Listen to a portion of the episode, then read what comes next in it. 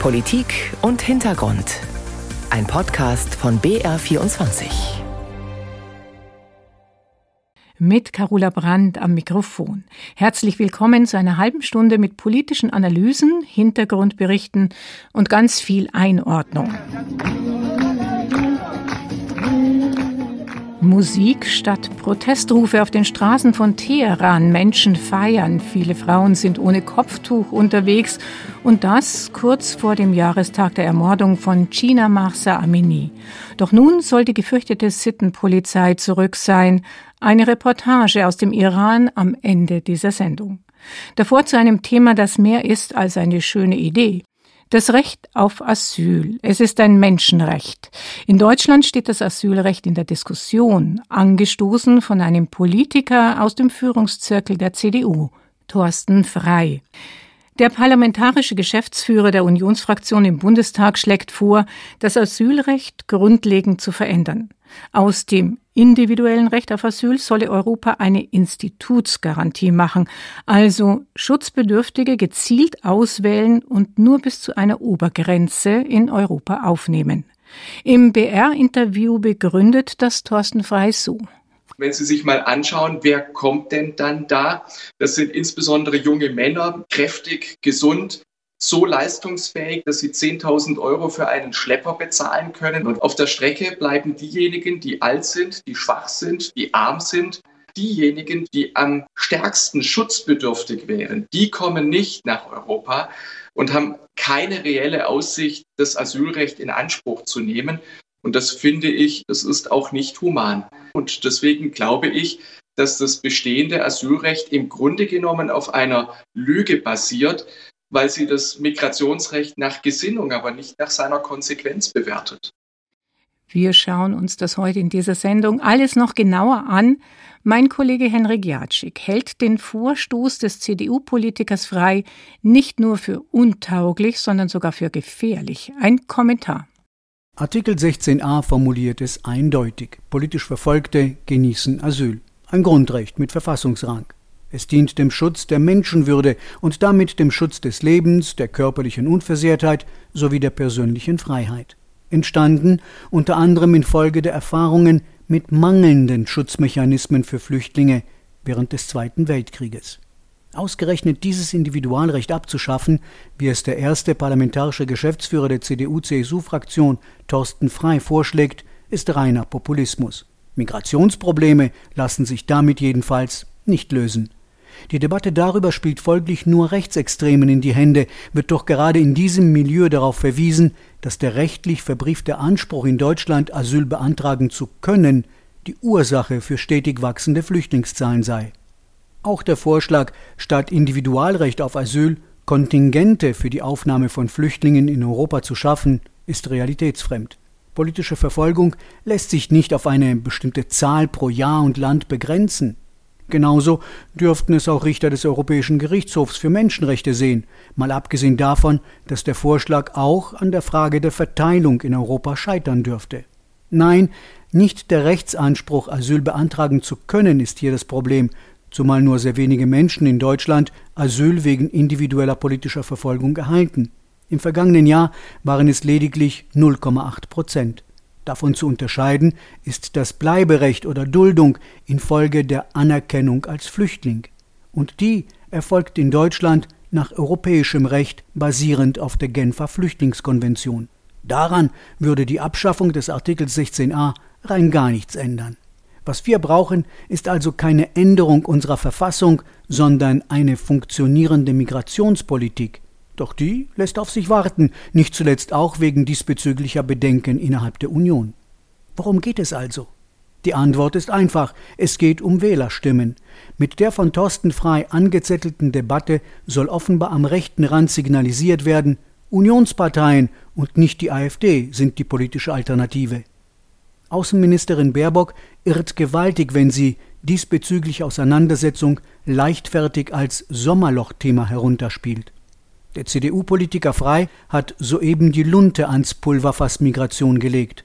Wohl wissend, dass er mit seinen Ideen juristisch zwar kaum Chancen hat, politisch indes mit dem jüngsten Vorschlag Rechtspopulismus durchaus stärken dürfte.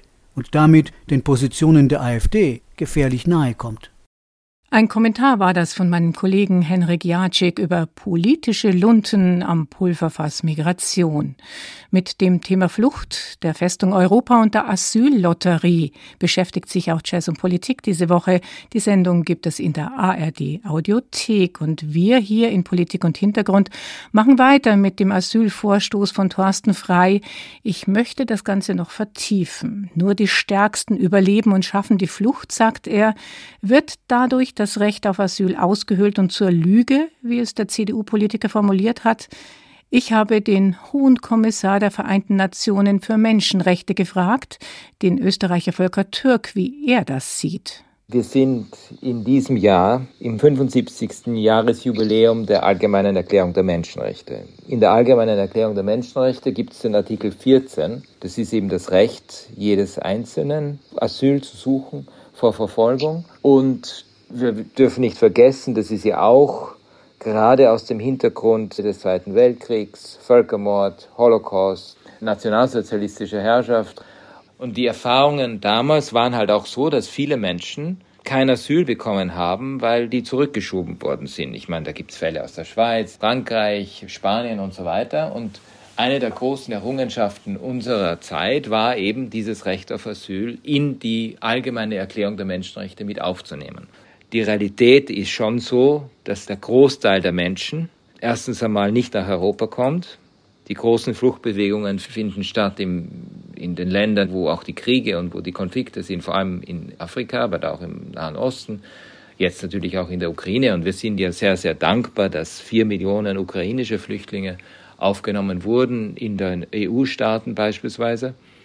Jetzt, was das Recht auf Asyl betrifft, das Recht auf Asyl ist genauso relevant heute, wie es damals relevant war. Und es ist wichtig, dass man gerade sich dessen besinnt, warum das auch entstanden ist und warum das so notwendig ist für die Menschenrechte. Sie sagen also, das Asylrecht ist so aktuell wie eh und je. Ist denn das Asylrecht ein Recht wie jedes andere? Also kann man hergehen und es mit einer Parlamentsmehrheit ändern oder man kann die Genfer Flüchtlingskonvention aufkündigen? Gut, es lässt sich immer alles ändern, aber dafür gibt es natürlich auch Konsequenzen. Ich meine, die Genfer Flüchtlingskonvention ist ein ganz wichtiges Vertragswerk. Das ist irgendwie der Ausfluss aus dieser allgemeinen Erklärung der Menschenrechte. Es ist rechtsverbindlich, das sind für die Staaten verbindliche Vorschriften. Wenn jetzt ein Staat da ausschert beispielsweise, kann ich Ihnen sagen, dass das gesamte System zusammenbrechen könnte, weil dann gibt es ja auch andere Staaten, die sich das ähnlich überlegen würden und dann gibt es nur mehr Chaos. Muss denn das Asylrecht ein individuelles Recht sein oder könnte man daraus Asylkontingente machen, wie es der Abgeordnete Thorsten Frei vorschlägt? Die Menschenrechte sind Rechte des Einzelnen. Natürlich ist es auch wichtig, und wir haben das auch immer wieder verlangt, wenn man sich jetzt genau diese Aufnahmestaaten anschaut, in Afrika beispielsweise, wenn Sie sich Uganda vor Augen führen oder Äthiopien oder beispielsweise Kenia oder Libanon, Jordanien, auch die Türkei. Natürlich wäre es gut, wenn es mehr Möglichkeiten des Resettlement gäbe, wo man eben Menschen, die ganz besonders schutzbedürftig sind, auch als Kontingentflüchtlinge aufnimmt in Europa. Aber das kann nicht das Individualrecht des Asyls ersetzen.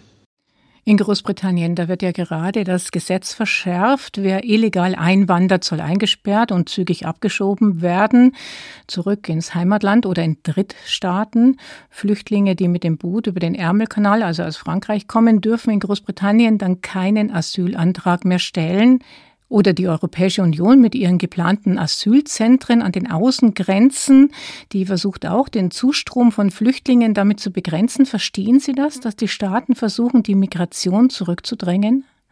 Ich habe natürlich die Debatte mitverfolgt, jetzt auch in, in Großbritannien. Ich habe gemeinsam mit meinem Kollegen, dem Hohen Kommissar für Flüchtlinge, Filippo Grandi, dazu Klarstellung genommen äh, letzte Woche, wie dieses Gesetz verabschiedet wurde. Und ich muss Ihnen sagen, ja, aus völkerrechtlicher Sicht, aus menschenrechtlicher Sicht ist dieses Gesetz damit nicht vereinbar. Ich glaube auch, dass die Gerichte sich demnächst damit beschäftigen werden. Natürlich gibt es auch die irreguläre Einwanderung und man muss da Mittel finden und einen gesamtheitlichen Ansatz finden, sich mit dem auseinanderzusetzen. Allerdings äh, geht es halt darum auch, dass man das mit den Menschenrechten in Einklang bringen muss. Und, und das ist eben die große Aufgabe der Politik. Sind denn Abkommen mit Drittstaaten wie jetzt mit Tunesien, früher schon mit der Türkei und mit afrikanischen Staaten wie dem Sudan oder Libyen, sind die eine gute Idee? Erstens einmal ist es so, dass man nur dann Menschen in ein sicheres Land zurückführen kann, wenn dieses Land auch sicher ist.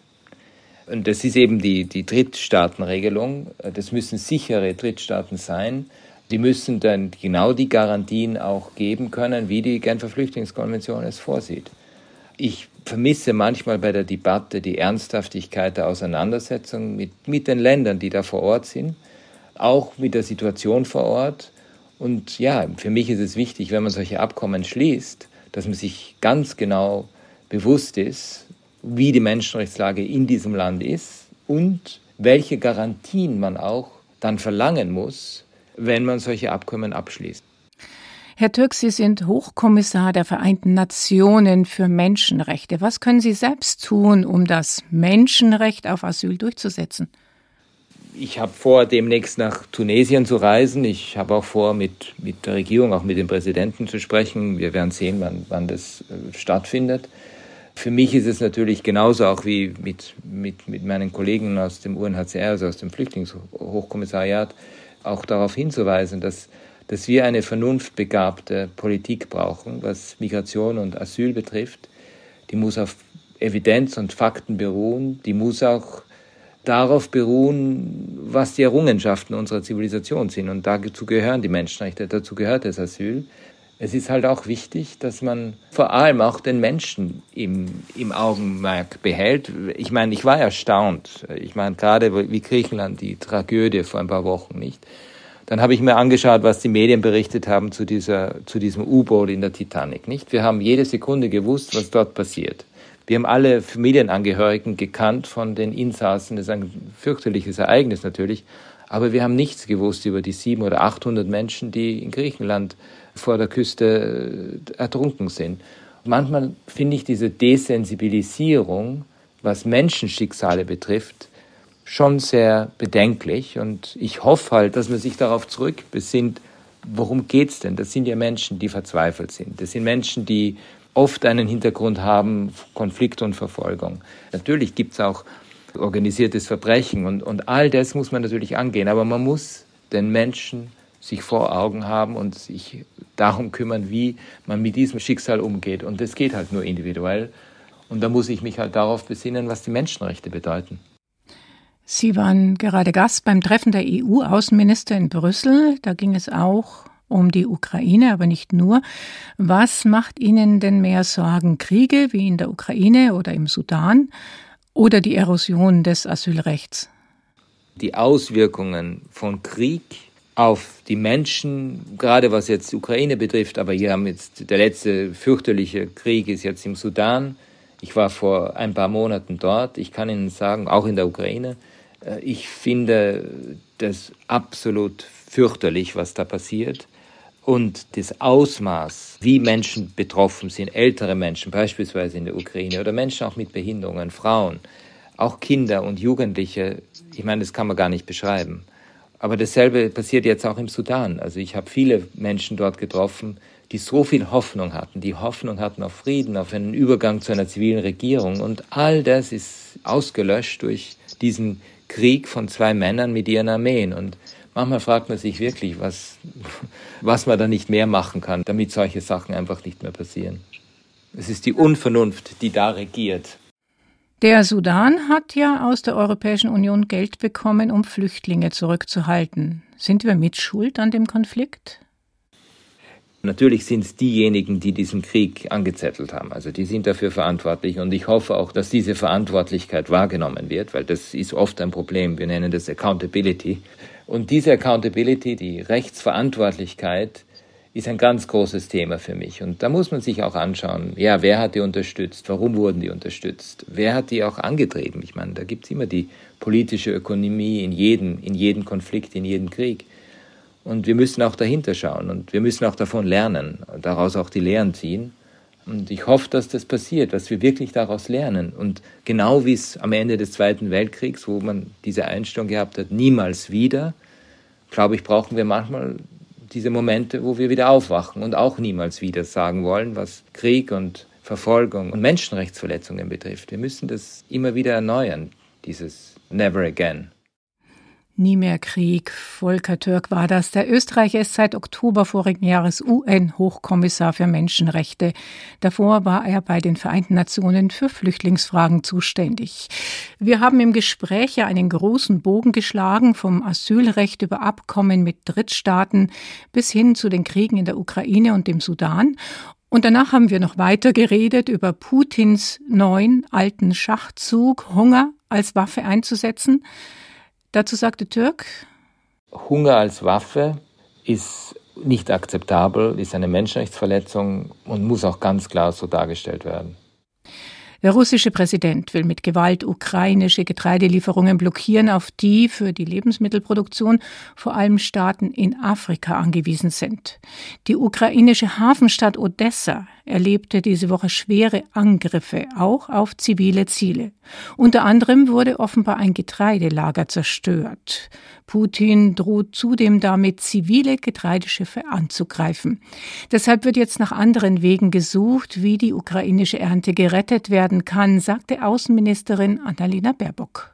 Hunderttausende von Menschen, um nicht zu sagen Millionen, brauchen dringend das Getreide aus der Ukraine.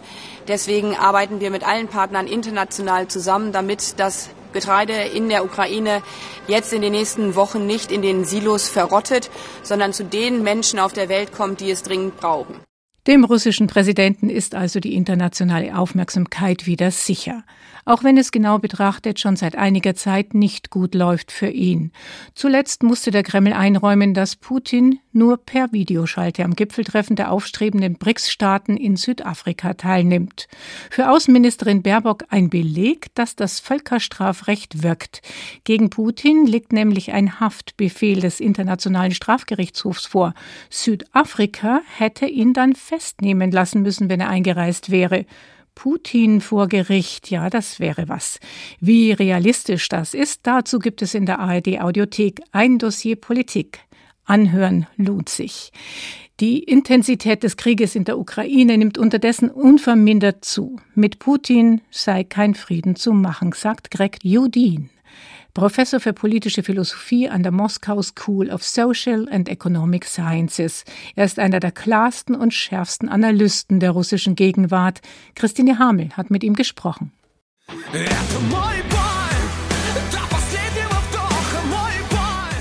Schaman, der Sänger des russischen Krieges, hat nach seinem Hit Ich bin Russe, ich gehe bis ans Ende gerade einen neuen Durchhaltesong lanciert. Der Titel Mein Kampf. Immerhin bemerkenswert in einem Krieg, der vorgibt, Faschisten zu bekämpfen. Dass die russische Realität zunehmend verrückt spielt, ist dem politischen Philosophen und Soziologen Greg Judin zufolge Symptom einer Ausweglosigkeit. Als Geste der Verzweiflung lässt sich schließlich auch die Meuterei der Wagner-Gruppe, angeführt von Jewgeni Prigozhin, lesen. Prigozhin Prigozhin hat versucht, das zu formulieren, was in Russland in der Luft hängt. Putin hat ja doch keine Lösung für die Situation. Er setzt auf den Krieg, aber er kämpft nicht effektiv. Auf Verhandlungen will er sich nicht einlassen. Prigozhin hat deshalb den Finger genau auf diese Ineffektivität Putins gelegt. Putin hat weder eine Lösung noch einen Ausweg.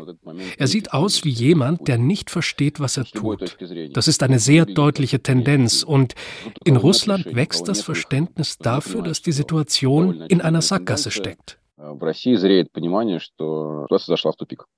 Vor allem in der Armee herrschen offenbar viel Unmut und Unzufriedenheit. Aktuelle Säuberungen in ihren Reihen bergen Stoff für weitere Unruhen. Mindestens 15 ranghohe Offiziere und drei Generäle wurden entlassen, Spitzenfunktionäre des Militärgeheimdienstes und der stellvertretende Verteidigungsminister sind verschwunden. Die in russischen Sicherheitskreisen gut vernetzten Investigativjournalisten Roman Dobrochotow und Christo Grosev haben denn auch gerade eine Recherche vorgelegt, in der Insider der Geheimdienste Putschversuche prognostizieren. Labile Verhältnisse, die man nicht ungenutzt verstreichen lassen darf, fordert Greg Judin. Die Suche nach Alternativen ist jetzt sehr wichtig. Das muss man sehr vorsichtig angehen, denn es ist gefährlich.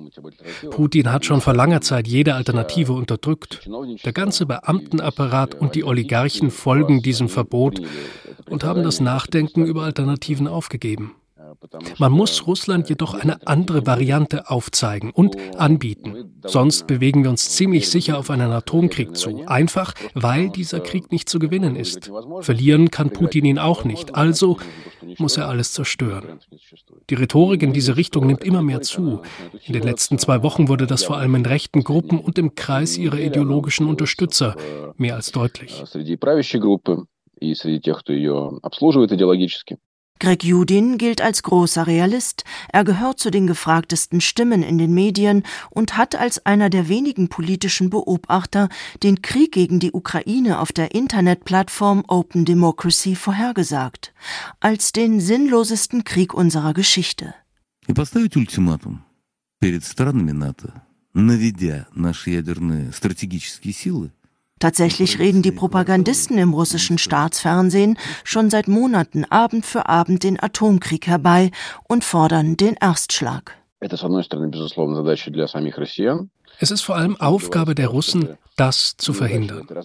Putin versucht den Misserfolg des von ihm angezettelten Krieges, also seine persönliche Niederlage als Untergang für alle Russen auszulegen. Eins muss klar sein, solange Wladimir Putin im Kreml ist, wird dieser Krieg anhalten und weitere Kreise ziehen. Regime Change als Russlands einzige Hoffnung. Eine mehr als mutige Forderung für einen russischen Intellektuellen, der weiterhin in Russland lebt. Ich weiß, dass dieses Regime auf Gewalt gründet und vor allem Angst verbreitet. Angst zerstört aber das Leben. Angst macht das Leben sinnlos. Deshalb ergibt es keinen Sinn, Angst zu haben, denn Angst ist genau das, was sie von dir wollen. Möglich, dass Greg Judin das auch in Richtung Westen sagt. Jedenfalls drängt er auf eine klare Message für Russlands Zukunft ohne Putin, aber mit Verantwortung für den Krieg. Meine Kollegin Christine Hamel hat mit dem russischen Regimekritiker Greg Judin gesprochen. In zwei Monaten jährt sich der Tod von China Massa Amini, der jungen Kurdin, die im Iran zu Tode geprügelt wurde, weil sie ihr Kopftuch angeblich nicht richtig getragen hatte. Monatelang hatten im ganzen Land vor allem Frauen gegen das Mullah-Regime protestiert. Sie verbrannten öffentlich ihre Kopftücher, schnitten sich die Haare ab. Männer aus allen Bevölkerungsschichten solidarisierten sich mit ihnen. Die Demonstrationen wurden zu einer breiten, zu einer wütenden Bewegung. Die iranische Regierung reagierte mit Härte. Tausende wurden inhaftiert, verurteilt, Mindestens sieben Menschen ließ das Regime hinrichten, berichtet eine Untersuchungskommission im Auftrag der Vereinten Nationen. Zuletzt ist es ruhiger geworden auf den Straßen des Iran. Es gibt offenbar so gut wie keine größeren Demonstrationen mehr. Viele, vor allem junge Frauen, sind ohne Kopftuch unterwegs, hat unsere Korrespondentin Karin Sens festgestellt. Doch nun soll die gefürchtete Sittenpolizei zurück sein, die für den Tod von China Masa Amini verantwortlich gemacht wird. Es ist ein heißer Sommerabend in Teheran. In einem Park im Norden der Stadt spielen Straßenmusiker. Männer und Frauen tanzen. Andere sitzen in T-Shirt, Shorts und kurzen Röcken am Boden und klatschen im Takt. Vor zehn Monaten ist diese Szene im Iran undenkbar. Zusammen tanzen in der Öffentlichkeit zu solcher Live-Musik Frauen in Kleidung, die nicht die Hüften, Beine und Arme ganz bedeckt und dazu noch viele ohne Kopftuch. Das erlaubt das Regime seinen Bürgern seit Jahrzehnten nicht. Aber jetzt machen sie es einfach. Auch die 31-jährige Paribash. Sie studiert in den USA und ist auf Heimaturlaub. Das ist der erste Sommer, in dem ich heimkomme und alles ist happy ohne Kopftuch. Die Mädchen sind schön und sie machen die Stadt schöner. Ich habe auch keine Angst. Ihre Mutter Narges ist mitgekommen in den Park, scheint die ausgelassene Stimmung auch zu genießen. Sie trägt das Kopftuch sogar tief ins Gesicht gezogen und sie macht sich Sorgen. Was, wenn die Sittenpolizei kommt? Parivash hat ein Tuch um den Hals geschlungen. Ich habe gehört, wenn ich das nicht um den Hals habe, kann es Probleme geben. Das soll mich also schützen. So kommt man wohl davon. Viele haben davon gehört, dass die Sittenpolizei wieder auf den Straßen im Land unterwegs sein soll. Früher, vor den Protesten, war sie gefürchtet. Jetzt bringt das auch die 63-jährige Asam nicht dazu, Kopftuch zu tragen. Meine Kinder haben mir gesagt, die Sittenpolizei ist am Tajrish. Ich habe sie aber nicht selber gesehen. Mich hat heute nur ein normaler Polizist ermahnt, dass ich mein Kopftuch tragen soll. Ich habe das ignoriert. Ein paar Straßen weiter ist auch Schaldar noch unterwegs an diesem warmen Sommerabend. Die 18-Jährige hat ihr dunkelrotes Kopftuch eng ums Gesicht geschlungen und will auch gar nicht ohne sein. Weil ich das Kopftuch seit meiner Kindheit trage. Niemand hat mich dazu gezwungen. Ich habe mich dafür entschieden und ich habe mich daran gewöhnt. Ohne würde ich mich nicht wohlfühlen. Meine Familie ist religiös, aber sie haben mich das selbst entscheiden lassen. Auch Schaldar hat davon gehört, dass es jetzt wieder Patrouillen der Sittenpolizei geben soll. Meiner Meinung nach ist das absurd. Das muss jeder für sich selbst entscheiden dürfen. Da sollte sich niemand einmischen. Eine ältere Frau will sich zu dem Thema nicht äußern. Nur so viel. Sie liebe das Kopftuch, weil sie bete und Muslimin sei, meint sie kurz im Vorbeigehen. Sie trägt einen langen, weiten Mantel und unter ihrem Kopftuch ist kein Haar zu sehen. Auch Frauen in solcher Kleidung gehören noch zum Straßenbild im Iran. Aber in manchen Stadtvierteln in Teheran sind inzwischen deutlich mehr Frauen ohne als mit Kopftuch zu sehen. Ihre Blusen und T-Shirts bedecken oft nicht mehr die Oberschenkel und teils noch nicht mal mehr die Hüften. Auch auf dem Land wollen sich vor allem immer weniger junge Frauen den Kleidervorschriften beugen. Ich hoffe, dass die Zeiten nicht mehr zurückkommen. Ich wünsche mir, dass man uns nicht mehr dazu zwingt, das Kopftuch zu tragen. Das kann man nicht mehr zurückdrehen. Meint die Studentin auf Heimaturlaub in Teheran. Seit mehreren Wochen gibt es im Iran keine Demonstrationen gegen das Regime mehr, keine Rufe von Balkonen. Aber vor allem junge Menschen verstecken ihren modernen Lebensstil nicht mehr länger. Im Gegenteil, sie zeigen ihn demonstrativ. Das ist ihre neue Form des Protests. Und gleichzeitig genießen sie ein bisschen, was sie sich in den vergangenen Monaten in den Auseinandersetzungen mit den Sicherheitskräften erkämpft haben den ersten Sommer mit Sonne im Haar und Musik auf den Straßen. ARD-Korrespondentin Karin Sens war auf den Straßen von Teheran und auch außerhalb der Hauptstadt unterwegs. Auf das Visum hat sie fast ein Jahr gewartet. Wie lange der Sommer ohne Kopftuch dauern wird, weiß niemand. Damit geht Politik und Hintergrund zu Ende. Am Mikrofon verabschiedet sich Carola Brandt.